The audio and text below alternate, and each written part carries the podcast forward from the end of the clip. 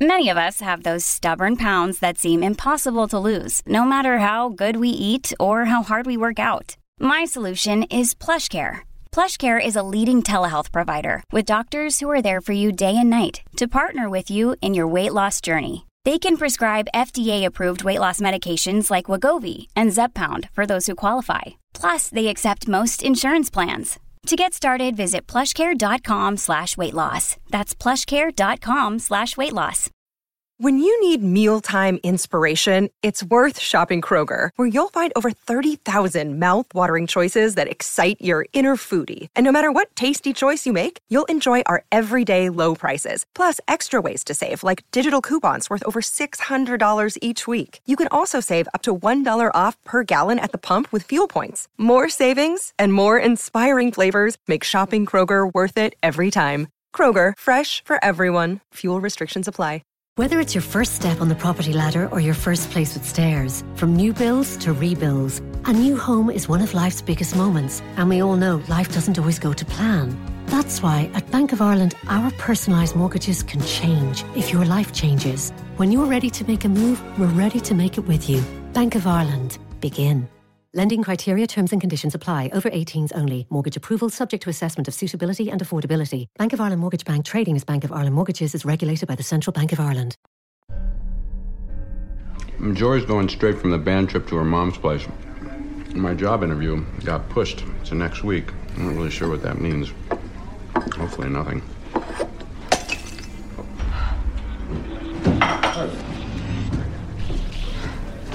My arm...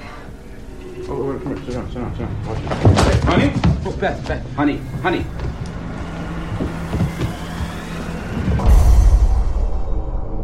She failed to respond.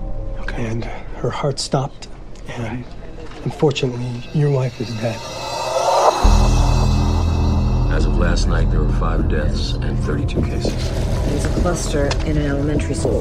The virus is 15 to 19 kilobases in length and containing 6 to 10 genes. Have you ever seen anything like this before? No. And it's still changing. It's figuring us out faster than we're figuring it out. It doesn't have anything else to do. A catastrophic flu pandemic is poised to hit the globe at any moment, and if it strikes, it could reportedly kill as many people as live in the entire United States. We are 4 times the population we were. We are 50 times more often in the air on international travel. And for some of the pathogens, we don't have a vaccine. Today, the scientists said the flu has now spread to 48 states. And though we seem to be halfway through the crisis, about another... The World Health Organization had been hinting about raising the alert level for some time, but it waited until the virus had spread across more than one continent. The scientific and public health community knows what to do. What we need is to mobilize the public to keep the pressure on our leaders to keep the momentum going. We're just not moving fast enough. Time is a critical factor. The virus is spreading. Dr. Cheever, I think I'm sick. What? Hello and welcome to Science-ish. I'm Rick Edwards, joined as ever by Dr. Michael Brooks. Hello. And it occurred to me actually, Brooksy, that we've been doing this podcast for a while, but I'm not sure that people really know the real you necessarily. So I thought we'd just give them some interesting details. What do you drive? Golf Plus. When you're not driving the Golf Plus, what do you drive? Why are you doing this? Just, I think it's nice for the audience, the listeners, just to get to know you. All right. They know me because they're fans of, the Hollyoaks music show and stuff like that. Oh, from when? 2009. Yeah. I don't think they are. Not anymore. I think those people have moved on. Yeah. So, Science-ish, anyway. The show... You know it by now, of course. We take a piece of fiction, we ask one colossal question, we talk to one scientist, and then we have a good old chat about it. This week, Brooksy, it's your turn to lead us through the darkness. Yes. What is on the chopping block? We are going to look at the 2011, almost classic, but not quite classic, Contagion. So we're going to look at pandemics. Is it? I don't think it is quite a classic, is it? No, it starts off really well. It's borderline, though. I think the second half of it just sort of loses its way a bit. you know, but the start of it is brilliant. So it's Kate Winslet is a kind of public health official. Gwyneth Paltrow is the woman who catches the virus first of all, basically a kind of flu virus, spreads it around. It ends up taking over most of the Western world, and we move into a kind of apocalypse. In Contagion, we're talking about a pandemic, and the difference between a pandemic and an epidemic is that an epidemic is just a regional outbreak. Yeah, it's kind of local. Yeah, so it's like small scale, and then pandemic is the big guy when it's going everywhere. Yeah, okay. It gets all around the world. As of last night, there were 5 deaths and 32 cases. There's a cluster in an elementary school. Okay, that's the kind of thing you're going to have to be prepared for. It's going to be all over the news big time. What's your single overriding communications objective? We're isolating the sick and quarantining those who we believe were exposed. Okay, good. So what is our question for the episode going to be? Our question is, are we vulnerable to another deadly pandemic? And who have we nailed down to answer this for us? Only Dr. Jonathan Quick. So he's a senior fellow at Management Sciences for Health. He used to be a director of the World Health Organization in charge of kind of essential medicines, basically a huge healthcare don. Okay. And he's just written a book called The End of Epidemics, which is a terrifying read. It's supposed to be about, you know, how we need to take certain actions to avoid another pandemic happening. But actually, all through the reading of it, I was just thinking, this is unavoidable. This is going to happen. It's going to be horrible. Oh, great stuff. Yeah. I mean, I hope he's right and that we can avoid it, but I sort of feel like history tells us that we might not. And so you sat him down and had a chat, right? Yes, I did. Obviously, you were keen to discuss the, landmark anniversary, the 100-year anniversary of the Spanish flu. That's right. Party chat. What did you kick off with? So I started off by asking him exactly how deadly this outbreak was. If this current flu strain is new, why has it been designated as H1N1? And is that the same designation as the 1918 Spanish flu viral? The Spanish flu came out of, we now know, Kansas, and spread with troops across the Atlantic to Europe, and from there through the rest of the world. It's the deadliest pandemic in modern times, killing 50 to 100 million people worldwide, infecting a third of the population. Wow, and what actually caused it? Well, the particular virus, the H1N1 flu virus, is one of the common pandemic viruses. It affected people in all age ranges. Unusually, it affected the 20 to 40-year-old range, and that was part of why it was so deadly, and in the end killing 4 times as many people as died in the war. That's H1N1. I mean, what other viruses are out there? 3 out of 4 new human pandemics come from an animal-to-human species jump. It's a disease first detected in the gay community that has now spread beyond that. A disease experts are now calling a national epidemic. With AIDS, that happened in the 1920s in Central Africa, and it slowly took off. And that was the first new human pandemic in modern times. This week saw the galloping rise of SARS, severe acute respiratory syndrome. Another virus that came out of the wild in China in 2003 was SARS, severe acute respiratory syndrome. Again, a totally new pathogen, which within a matter of weeks spread from a rural area in China via a hotel in Hong Kong to 27 countries. Every day right now, you're seeing the numbers in China going up by hundreds. And this is something that happens when a virus just evolves naturally in the natural environment. So what happens is when humans are close to animals that have viruses, whether it's a pig that they're sharing the air with, or a monkey in a forest, or a bat, those viruses will get into humans. Most of the time, they don't make the transition. So, for example, the animal virus doesn't succeed when it gets into the human. The majority of HIV researchers agreed that the virus evolved at some point from the closely related simian immunodeficiency virus, SIV. With AIDS, there were 5 species jumps where a monkey virus got into a human before one stuck. So the virus has to, in a sense, evolve to survive and thrive in the human. And what's so deadly about these viruses? What do they do to us? Different viruses work in different ways. The AIDS virus attacks your immune system, so it makes you unable to defend yourself from other diseases, other infections, diarrhea, tuberculosis. And what we saw were diseases that we really had never seen before in that age group. a variety of infections, a variety of cancers. And really almost immediately we knew that there was a new disease in our midst. With influenza, it in essence melts the lining of your lung. So far this year, over 14,000 hospitalized compared to 6,500 the same time last year. So what is it that makes them so highly contagious and so deadly to us?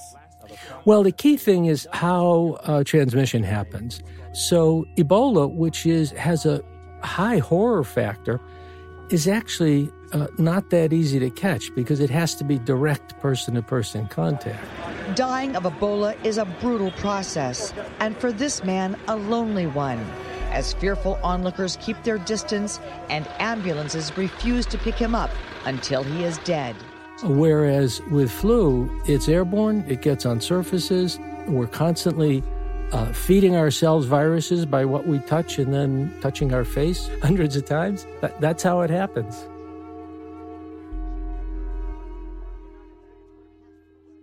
I feel quite self-conscious about how often I touch my face. You are going like I'm always even just more stroking now. Away. Yeah. There's a great line in the film where Kate Winslet says, you know, the average person touches their face 2,000 to 3,000 times a day. Why do we touch our face so often? I don't know. It's weird, isn't it? I don't know. I've no idea, but we do. Particular need to. And why was Spanish flu called Spanish flu if it started in Kansas? Oh, because actually, it spread around the world, but most countries that were suffering from it basically put press embargoes on newspapers talking about it. So they kind of tried to suppress the information because it was obviously at the end of the war. And Spain forgot to put an embargo on. Spain was neutral in the war, so wasn't really bothered about, letting information get out. So everyone just assumed it was happening in Spain and called it the Spanish flu because they hadn't heard it was happening everywhere else. That's tough on them, actually. Yeah, yeah. So most of these bugs causing epidemics and pandemics are going to be viruses or bacteria? Yeah, both. So the bubonic plague was a bacterium. Spanish flu was a virus. Okay. How nasty is flu as a virus then? Or the flu family? The flu crew? The flu crew. Oh, well, some of it is fine and you just get over it. Like the seasonal flu that comes around, most people will have it for a few days and it goes away again. But that's partly because, it's close enough related to the flus that we've had before that our immune system can kind of learn to cope with it. The problem comes when you have a completely new thing that comes along that the immune system has never seen anything like it. And that's when you get into a lot of trouble. And so Spanish flu is H1N1. Isn't that the same as the recent swine flu? Yeah, it sort of is a swine flu. The Spanish flu, we think, started with birds. So it's North American birds, like domesticated and wild birds, seem to have their genes within the H1N1 genome. And it's sort of, been via pigs and via humans, and it goes back and forth a bit. So it's quite hard to tell. You have to do quite a lot of forensic detective work to really work out exactly what this, where this came from. So H1N1, what does that mean? So H stands for hemagglutinin, which is the kind of lollipop-like sort of thing that sticks out of the head of the virus, and basically is the thing that sort of breaks it into the cell. Yeah. It's like the crowbar, effectively. And the N is neuraminidase, which is a chemical that it used to get out of the cell. And this is the problem that hemagglutinin sort of modifies with every different kind of strain of virus. Basically, there's 18 lots of H, and there's 11 Ns, and they're all got different shapes. The H's in particular are what we need to kind of latch onto if we're going to, attack it with our immune system.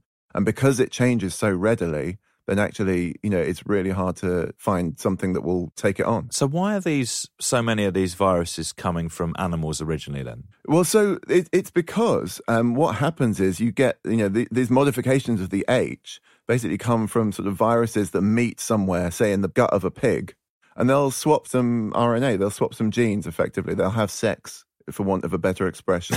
For want of a much better expression. You're suggesting it like it's some sort of romantic assignation. Like, in the gut I'll meet you in the pig gut. 9 o'clock, wear something nice. I'll give you a bit of H. So these things just like swap genes around, which changes the molecular structure of the H, so they evolve. And the other thing is that viruses are very bad at copying their RNA. So what happens is every time they copy, they kind of mutate and have a few sort of mistakes which don't get corrected. So these things are just constantly evolving, constantly changing. It used to be chimeric in origin. Virus is 15 to 19 kilobases in length and containing 6 to 10 genes, typical of a paramyxa virus, Godzilla, potentially King a Kong, mutant on... and Frankenstein, all in one. Hold on, I'll call you back. And you've got it in there, haven't you? Oh, really? Look, get away from here, Alan. You're not a doctor and you're not a writer. Organism. Yes, I am a writer.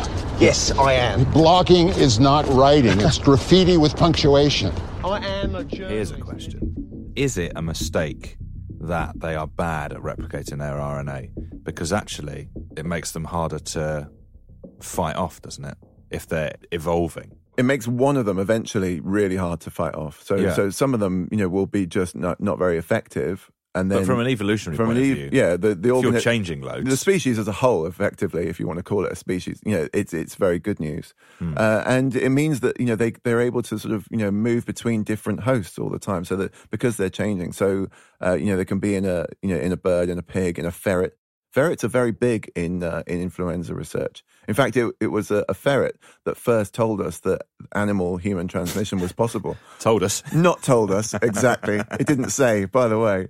But a ferret sneezed in the face of a British researcher in 1933. He caught flu, and then they realised that actually you could get this sort of transmission between animals and humans of the flu. And that was where we kind of really realised that actually we were up against something. And now, with so much of the world living so close to animals, or us pushing into animals' sort of habitats, for new, accommodation and everything else, we're knocking down forests, displacing bats, that come and then roost somewhere near our food stuff. This is a recipe for disaster.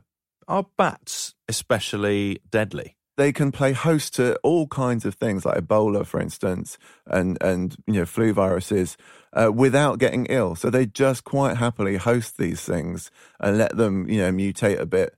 And then, there'll be bat droppings, or they'll drop a piece of fruit, which is what happens in the film. They drop a piece of fruit into a pig sort of fodder bin. And trough. We'll call it a trough if you like. Yeah, and that's what they're called. And then the pig eats it, and the bat flu gets into the pig. Obviously, then they have the romantic date in the stomach, and viral sex happens, and then then you eat the pig, or you butcher the pig, and you get it on your hands, and oh dear, yeah, you're one of the 50 to 100 million people who are dead. I mean, that scale is extraordinary. Like the idea of between 50 and 100 million people dying. Yeah, is that a one-off with Spanish flu? Or could it happen again? It could happen again. So Spanish flu killed 10 to 20% of the people it infected. H5N1, at the moment, kills 50% of the things that it infects. So you get that bad boy out into the world, we're in trouble. Does some damage. Yeah. According to the CDC, this year's flu has been one of the worst we've seen in years, killing scores of people, including 114 children. And those numbers are still on the rise. But how vulnerable are we to another epidemic or pandemic coming over the horizon? Well, on the one hand, medical care is light years ahead of where it was in 1918. We have antibiotics, which didn't exist back then. We have intensive care units. We know a lot about different prevention methods. On the other hand, we are 4 times the population we were. We are 50 times more often in the air on international travel. And for some of the pathogens, we don't have a vaccine. So in that sense, we're in the same boat that they were in 1918. The killer bug is now striking the front line of defence. Doctors, nurses and healthcare workers now make up a quarter of all victims. And SARS is becoming more aggressive. When SARS hit the world in 2003, there was no vaccine, no diagnostic and no medicine. If there's any further outbreak of cases in a territory, I'm afraid that the public system will not able to help. Fortunately, we were able to move quickly with public health responses and stop it. All these units and thousands more are sold. Their destination, China, and they're going to fight the SARS epidemic. It has advanced oxidation gases. But it was one flight away from getting into places it couldn't have, and it may have still be with us today. So if this thing happens, where might it start? Or where is it most likely to start? Well, that's the thing. It could start anywhere. We have SARS out of China. We had the West Africa, the Zika virus, which had slept quietly for 70 years that we know of, and then started moving east. So we don't know where it'll come from, and we don't know which particular virus it is. We do know the high-risk areas.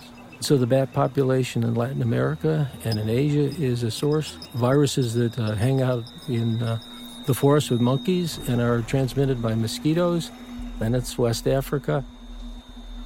Is there anyone else who might have had contact with her? This was everyone. Aaron Barnes did. Barnesy worked on another floor. There were documents she needed to sign. He picked her up from the airport. He picked her up from the airport? Yes. Where is he? How will it spread? I mean, let's assume this thing hits a human. What are the mechanisms of spread that we need to worry about? There are a number of ways in which a new pathogen can spread. It can spread through water, which is easily containable, through direct touch, like Ebola. That also is amenable to quarantine. The most dangerous kind of spread is airborne spread. Where's the bus, Aaron? Lake and Lindale. Can you tell me what's going on? Lake and Lindale. I really need you to get off that bus. What's the nightmare scenario? Is it somebody getting infected from an animal and getting on a plane and just traveling across continents, you know, and coughing through the cabin? Is that the worst situation? The worst case scenario is an airborne virus that starts pretty much anywhere, but particularly in a highly populated area in which people then travel to different parts of the world, and it spreads before you know what's going on. That's exactly what happened with the SARS virus. One doctor from rural China comes to the 9th floor of the Metropole Hotel in Hong Kong, and he's infected a dozen people. Who've infected eventually 8,000 people. So that's the scenario. I want you to get off now and stay away from other people. No, now what do I do? Don't talk to anyone. Don't touch anyone. That's the most important thing. How realistic is the depiction of an outbreak in Contagion? Really realistic. So he says in his book... I was hoping they'd sort of amped it up a bit. No, they haven't amped it up at all. He says in his book it's kind of basically health professionals in this field think that it's a completely accurate depiction of what could happen. Oh, wow. So are we really ripe for the taking? Yeah, we're absolutely ready. So, we have created, with the kind of global connectivity we have, the number of international flights, the fact that people live together in cities, in close quarters, that so many of the population live in close quarters with animals, around the world. We're moving into new habitats where, as I said, bats are, just sort of hanging there in the trees waiting to infect us. So Bill Gates has actually said that, we've got the perfect transmission scenario in place already with the way that the world works. Well done, us. And he sponsored a study that said in 100 days, once we got, if that happened, we could have 750,000 deaths within 100 days. So this, like a flu-like virus. Yeah. If it breaks out, if the wrong thing, basically if the, the wrong pig meets the wrong bat kind of thing. And then in 200 days... Feels again a bit like a rom-com. I can't believe they didn't pitch this film as a rom-com. 200 days, so less than a year, 30 million people. That's the worst-case scenario. That's kind of magnifying up pretty quickly, isn't it? Yeah, it's just cascades. Because everyone is so in contact with everyone else these days, and, there's so many flights. You get on a flight, you're infectious for, days before symptoms come. It's spreading before you're even aware that you're ill. You ever seen anything like this before? No. And it's still changing. It's figuring us out faster than we're figuring it out. It doesn't have anything else to do. So we have a novel virus with a mortality rate in the low 20s, no treatment protocol, and no vaccine at this time. That is correct. From here on out, I want no one working on this except the PSL4. The last thing we need is for this thing to walk out of the lab on the bottom of someone's shoe. So far, we've kind of blamed all of this on animals.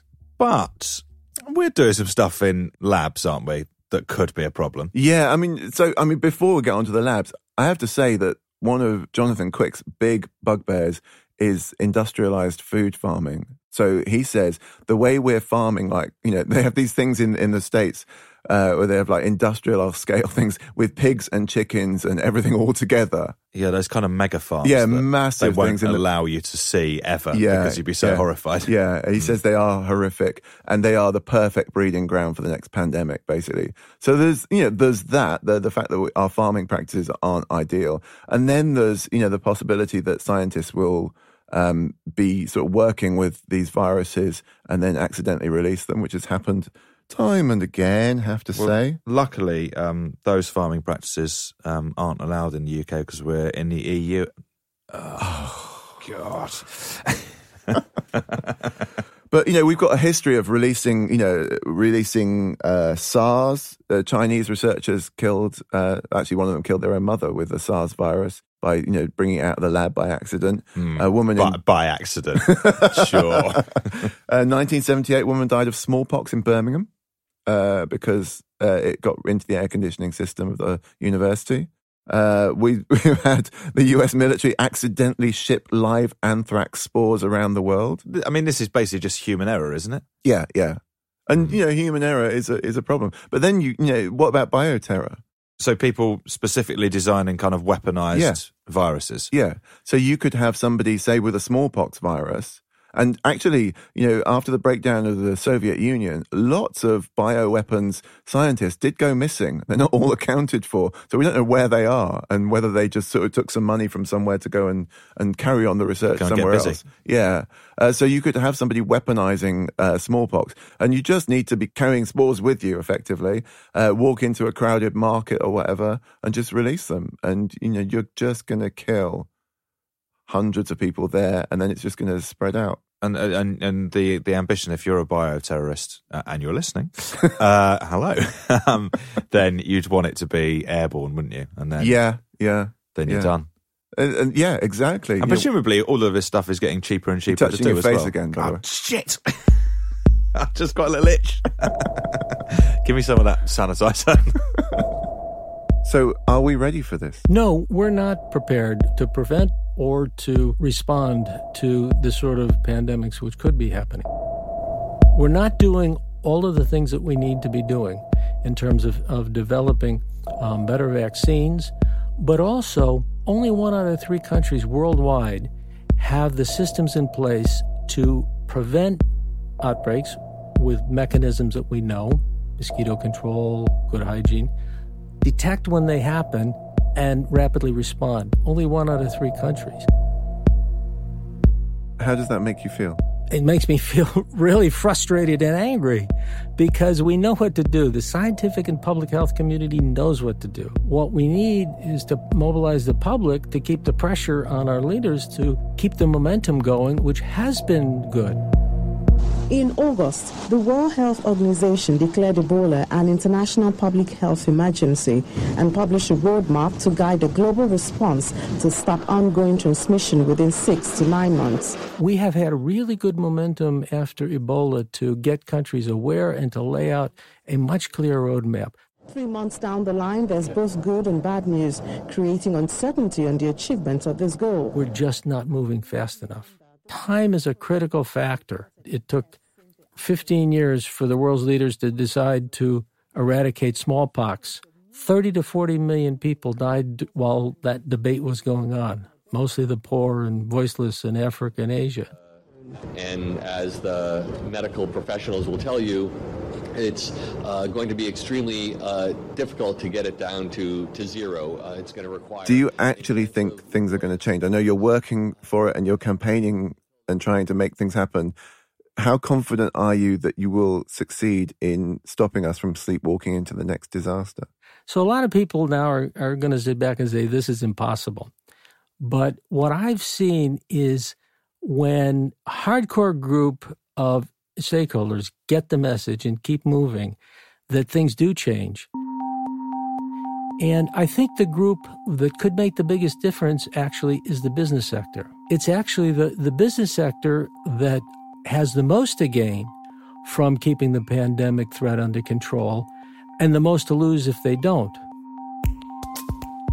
Lloyd's of London 3 years ago did a survey of it was called a 301 City Report, looking at the next 25 years and said, what are the things that could really whack the economy? Number one was a financial meltdown in the markets. Number two was pandemics. And so I think once those that tend to have a little bit longer perspective really understand the threat and support the sort of action that's needed, and I think that'll be a combination of citizens and the business sector, we'll build the momentum that's needed, and I do think we'll succeed. So come on then, what do we need to be doing to avoid another pandemic? I mean, he's put together a 7-step plan, but basically he wants our leaders to act like the outbreak has already started. So it's a sense of urgency, because we go through this sort of cycle of panic over an outbreak that we've seen is happening. And then in between outbreaks, we just become complacent again and just like, oh, okay, well, there's nothing to worry about right at the moment. So we need to kind of get out of that and really be starting to prepare. To just properly. Be proactive. Yeah, be proactive. So that involves things like obviously making us ready for vaccines. You can't develop a kind of general vaccine against influenza because it mutates so fast. Although there is hope, actually, of something they're calling the universal vaccine, which latches onto the stalk of the H bit, basically, rather than the head of it, which is what mutates the most. So there is hope that you can possibly create a universal vaccine that will be useful. But generally, if you prepare a vaccine now against influenza, it ain't of any use next year. That's why you have to renew the general sort of vaccine every year. But you can prepare the facilities for producing vaccines, for instance. You can have those ready to go once we've, managed to create a vaccine. It's difficult. It takes time to make a vaccine, as we found with Ebola. And so once it became a threat to the West, basically, Ebola vaccine was developed in 2016 very quickly. And production, took some time. So we want public people to be holding leaders accountable and really pushing for it, because that's something we saw with HIV/AIDS. AIDS, yeah. And, making sure that the pharmaceutical companies don't charge a fortune for these things. So holding everyone to account over the whole thing. Education, surveillance. I mean, it's really important to be looking out for these things. One of the problems with SARS was that the Chinese government basically suppressed information about what was going on, and the WHO had to crowbar their way into China to find out that this thing was raging through, various areas of China. Funding vaccines and virus spotting. He reckons about $1 a person per year for 20 years, and we'll pretty much neutralize the threat of the next pandemic in terms of that. That's what you think it'll cost. So there's all kinds of sort of different points to Dr. Jonathan's plan, and hopefully he'll get it off the ground and people will take him seriously. Certainly he has the ear of a lot of important people, so hopefully we'll sort of start to move towards being ready for this. There's a sick congressman from Illinois in D.C. He was in Chicago over the holiday. They're using the pod to fly him home, then they're closing down Midway and O'Hare. The governor there is calling out the National Guard. They're setting up roadblocks. They're shutting down the Board of Trade, public transportation. Even the Teamsters are pulling their drivers off the road. People are still going to slip through, Yes, they will. The Secret Service is moving the president underground. So what do we think then? Are we vulnerable to another deadly pandemic? We absolutely are. I mean, this is absolutely going to happen within probably the next sort of 20 years, maybe 30 years, unless we change the way we live and we change the systems that are in place to kind of deal with the threat. So I'm just touching my face over here.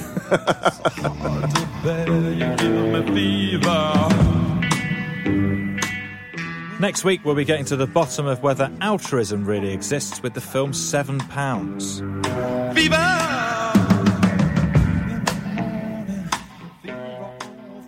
Science-ish is a Radio Wolfgang production presented by me, Rick Edwards, and Dr. Michael Brooks. The producers were Cormac McAuliffe and Elle Scott. Sound design by Ivor Slayer-Manley. Special thanks to Dr. Jonathan Quick.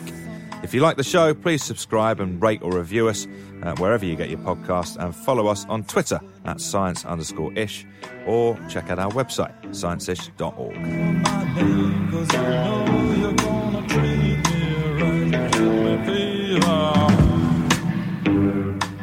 So my view is that people think they get flu more often than they do. For example, not that long ago, my sister-in-law was claiming to have flu, and I said, oh, you don't have flu, you've got a cold, and she started crying.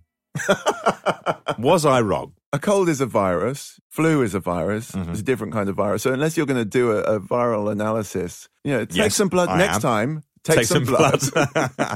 Stop crying. Stop crying. You're just going to feel a and just expose a vein.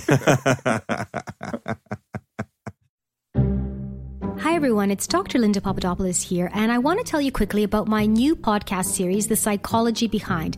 It's a weekly series. And every week we tackle a different psychological issue. Now, this is done by kind of looking at those day-to-day issues that affect us all, from not being able to stand up to our boss, to not feeling great about our bodies, to having trouble sleeping at night. What we do is we look at the newest research in the field, and then we try and use that research in a practical way to give coping techniques to help everyone who's listening cope. So join me every Tuesday in discovering The Psychology Behind. You can download on Apple Podcasts, on Audioboom, or wherever you get your podcasts.